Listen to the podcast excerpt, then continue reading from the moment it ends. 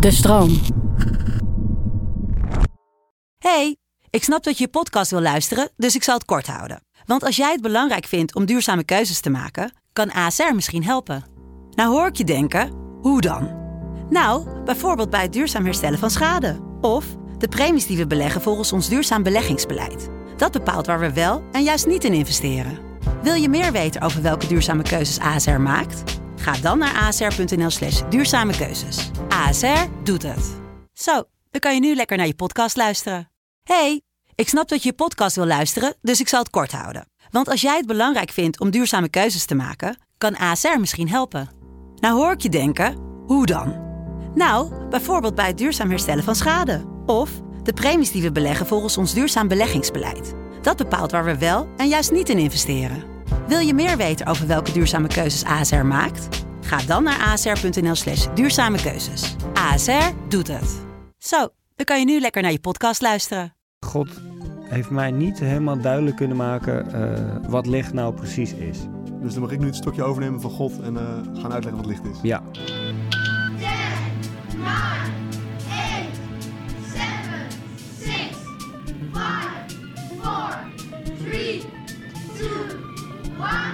Lift off! Welkom bij Bert ziet sterren, de populair wetenschappelijke podcast waarin ik iedere aflevering samen met mijn goede vriend en promovendus theoretische natuurkunde, Bert, een duik neem in de wonderenwereld der natuurkunde. Stel jezelf eens even voor. Hallo, ik ben Bert eh, en ik ben een goede vriend van eh, Tim. Dat heb ik net En gezegd. ik ben promovendus theoretische natuurkunde. Heb ik ook net gezegd. Eh, Tim en ik zijn al een jaartje of 16 of 17 eh, vrienden of zo. En we hebben best wel wat beleefd. We hebben een hele hoop avonturen beleefd. Maar, Het avontuur waar we nu mee gaan beginnen, dat, eh, daar heb ik wel hele hoge verwachtingen van. want wij zijn vrienden, Bert is natuurkundige en wat Bert eh, naast heel veel andere dingen heel goed kan, is dingen uitleggen. Dat ga ik natuurlijk niet over mezelf zeggen, maar ik steek deze gewoon in mijn broekzak. En eh, wat ik heel goed kan, is natuurkunde wel interessant vinden, maar er net niks van afweten. Nou, dat, is echt, dat vind ik wel een van jouw betere, betere kwaliteiten inderdaad. En dat samenkomende is een podcast die wij samen gaan maken. Lachen. En om te checken of ik wel oplet, Ja, want ik heb soms enigszins moeite met mij concentreren. dat is mij wel bekend. Eh, vertel ik aan het eind van de aflevering jou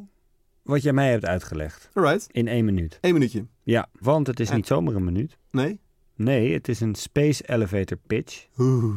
Even voor de mensen die geen raketlanceringen kijken als ze niet kunnen slapen. Want dat doe jij wel dagelijks. Nou, ik kan niet elke dag niet slapen. Maar als ik niet kan slapen, dan eh, ga ik toch wel even op YouTube een raketlancering kijken. Is dit echt? Ja, ik vind dat leuk. Gruwelijk. maar raketten staan dus op hun staart als ze gelanceerd worden. En de cockpit is helemaal in de neus. En Mhm. raketten zijn heel groot. Ja. Dus eh, astronauten gaan met de lift naar hun werk. Ja. En die lift duurt dus, dat is ongelooflijk, precies één minuut. Sick. Dat is wel heel toevallig. En wij doen dus, de raket is voor ons een metafoor naar de volgende aflevering. Ja, ja, ja. Dus eh, wat we doen is, ik heb één minuut om te vertellen wat er gebeurd is in de aflevering, wat jij mij hebt uitgelegd. Yes. En als dat lukt, dan mag ik met jou mee naar de volgende En, aflevering. en ik mag dat beslissen. Eh, ja, dat is aan jou. Ah, een flinke verantwoordelijkheid. Maar ik, eh, ik ga mijn best doen. Om Dan. het je zo goed mogelijk uit te leggen. Eh, de eerste vraag die ik jou wil stellen, ik wil je eigenlijk een, een klein citaat voordragen, Spannend. declameren, uit het boek der boeken. Ja, het is niet Harry Potter, want ik, Robert. wilde, ik wilde dus echt, ik dacht echt aan Harry Potter. Het is de Bijbel. Ja. En de Bijbel begint met Genesis 1, de Ja. schepping van hemel en aarde. In den beginnen schiep God hemel en aarde. De aarde nu was woest en ledig en duisternis was op den afgrond. En de geest God zweefde op de wateren. En God zeide, daar zij licht, en daar werd licht. En God zag het licht, dat het goed was. En God maakte scheiding tussen het licht en tussen de duisternis. En God noemde het licht dag en de duisternis noemde hij nacht. Toen was het avond geweest en het was morgen geweest. De eerste dag. Wauw. En dan kunnen we twee dingen uit opmaken. Eh, God is nog nooit op een van de polen geweest. Want daar is het ofwel de hele dag door licht en de hele nacht door. Of eigenlijk nooit licht. ja. En eh, God heeft mij niet helemaal duidelijk kunnen maken eh, wat licht nou precies is. Dus dan mag ik nu het stokje overnemen van God en eh, gaan uitleggen wat licht is. Ja. Eh, dat kan ik wel doen. Eh doe ik dan wel op basis van eh, wat de natuurkundigen daar eh, de afgelopen honderd jaar over hebben geleerd. En dan zeg ik jou, licht is elektromagnetische straling. En overal waar je licht hebt op aarde, maar, maar ook in de ruimte, dus gewoon overal waar licht is, heb je een zogenaamd elektromagnetisch veld. En in dat veld, nou, dan kan je licht zien als golven die in dat veld bewegen eh, en die dan energie overbrengen. Ik moet ik meteen bij zeggen, vroeger dacht men dat licht zich dus ergens door moest voortplanten, zoals bijvoorbeeld geluid dat moet. Maar dat eh, hebben we ook al meer dan 100 jaar geleden overboord gegooid. Licht, dat elektromagnetische veld, kan overal zijn. Dus dat is ook in, in outer space, waar je een vacuüm hebt, kan je nog wel steeds licht hebben dat zich kan voortplanten. En nou kunnen we licht begrijpen als een deeltje en als een golf. Maar ik denk dat het om, eh, om te beginnen goed is om, eh, om het even bij, eh, bij een golf te houden. Om te gaan bekijken wat we dan kunnen snappen van licht als we het zien als golf. En Van- dan, ja, Ja. nou ja, ik eh, dacht, eh, jij mag de vraag stellen. Nou, ik dacht, eh, als, als ik zo een beetje naar je luister, dan, eh, dan vraag ik me af, wat kunnen wij snappen als we licht begrijpen als een golf in het elektromagnetisch veld? Nou, een cruciaal begrip hier is dan golflengte. Eh, en de golflengte is... De lengte van een golf. Nou, Tim, je- dit eh, gaat heel lekker meteen. En de lengte van een golf inderdaad. Dus een golf gaat altijd van een hoog punt naar een laag punt en weer terug naar een hoog punt. En Of van een laag punt naar een hoog punt en weer terug naar een laag punt. Inderdaad, het is in ieder geval in beide gevallen periodiek. Eh, en in het, eh, nou, die golf, die, de afstand om, voor een golf om van hoog naar laag weer terug naar hoog te gaan, dat noem je de golflengte. En nou ja, het zal je niet verbazen, je kan golven hebben met een lange golflengte en golven hebben met een korte golflengte. En dat geldt ook zeker voor licht. En als we het hebben over golflengte, Ja. eh, wat is dan een lange golflengte voor licht en wat is een korte golflengte voor licht? Nou, een lange golflengte voor licht is bijvoorbeeld een paar meter. En dan hebben we het over zoiets als eh, radiostraling. Dus dat is de straling waarmee radiosignalen eh, worden doorgegeven. Dat is een golflengte van ongeveer een huis. Eh en korte golflengte, dan heb je het over nou, enkele honderden nanometers. Dus 300, 400 nanometer. En dan zit je in het zogenaamde UV-spectrum. Dus dan zit je in het, eh, aan de, aan de, aan de UV-kant van, het, eh, van het spectrum. En daartussenin hebben we dan zichtbaar licht. Dus dat is misschien even heel goed om even heel duidelijk te maken. We, licht is het zichtbare licht is een onderdeel van de elektromagnetische straling. En ehm, wat is een nanometer? Eh, een nanometer is een miljardste van een meter. Dus eh, je hebt een meter. Nou, dan heb Dat je, weet ik, ja. precies, dan heb je duizend keer kleinere meter, dus een millimeter. Ja. Dan kun je dat nog een keer duizend keer klein maken, heb je een micrometer. Als je dat nog een keer duizend keer kleiner maakt, dan kom je op een nanometer. Dus dan heb je het over hele korte golfjes die heel snel op en neer bewegen. Dat is wel klein. Dat is heel klein. Ehm, dus je hebt een zogenaamd spectrum van elektromagnetische straling. En aan de linkerkant heb je dan bijvoorbeeld radiostraling en ook infraroodstraling. En dat heet niet voor niets infrarood, want dat zit dicht bij rood. Dan worden die golflengtes korter. En dan kom je in de- in het zichtbare spectrum terecht. En dan ga je eigenlijk de hele regenboog door, van rood eh, door het midden. Ik weet eigenlijk niet eens welke kleuren er in het midden zitten. Maar dan eindig je aan de rechterkant. Groen, blauw, geel. Precies. Nou ja, Oranje, blauw zit er aan het paars. einde. Ja, precies. En dan van het blauw paars ga je naar violet. En dan uiteindelijk ga je weer het onzichtbare deel van het spectrum in. En dan ga je van violet naar ultraviolet, oftewel UV. En dan zit je weer in het onzichtbare deel van het spectrum. Dus eh Ruud de Wild is dichterbij als, als radiostem, hè? Ja, ja. Is dichterbij rood dan bij blauw. Zeker, zeker. Eh, dat is letterlijk zo inderdaad. Los van dat die, die, die go- golflengtes steeds korter worden of langer, nou, Ja. al naar gelang welke kant je het spectrum doorloopt. Mhm. Wat is verder nog een verschil tussen een korte en een lange golf? Eh, nou, dat heeft vooral te maken met de energie. Je kan je misschien wel zo voorstellen dat zo'n lange golf... Ja, dit golft gewoon eh, met lange golven. Eh, en dat heeft dus een lage energie. Eh, en die snelle, hoge golven in het UV... die hebben juist een hoge energie. Dus dat is het, denk ik het belangrijkste verschil... tussen korte en lange. Zijn golflengtes. radiogolven dan de traagste golf, langste? Eh, nou, niet de allertraagste, maar die zitten wel zeker aan de trage kant van het spectrum. En dus UV-straling. Maar daarna kom je bijvoorbeeld ook nog op röntgenstraling. Dat heeft nog meer energie. En uiteindelijk heb je gamma-straling, eh, die eh, bij kosmische explosies kan ontstaan. En dat heeft nog meer energie. Het klinkt raar, hè? Wat? Nou, hè? Ik denk dat jij het niet raar vindt klinken, omdat jij al zo ver in die natuurkunde zit. Voor mij is dit gewoon dagelijks kost. Nou, ehm, als ik jou even meeneem naar het water, hè? Ja, Dan heb je bijvoorbeeld, als het wat zachter waait, heb je van die kleine golfjes. Die zo heel snel, het zijn hele korte golfjes, Die heel laag, rimpelingetjes, die ja. rimpelingetjes in het water. Ja, ja. Hè, korte golflengte. Ja. Dan, dan, dan zit daar weinig energie in, doet niet zoveel. Dan neem ik jou mee naar een golf met- die heel lang en heel, heel hoog is, bijvoorbeeld een tsunami. ja, En dan vraag ik jou, als je een flatgebouw hebt en je gooit daar een rimpeling tegenaan en een tsunami.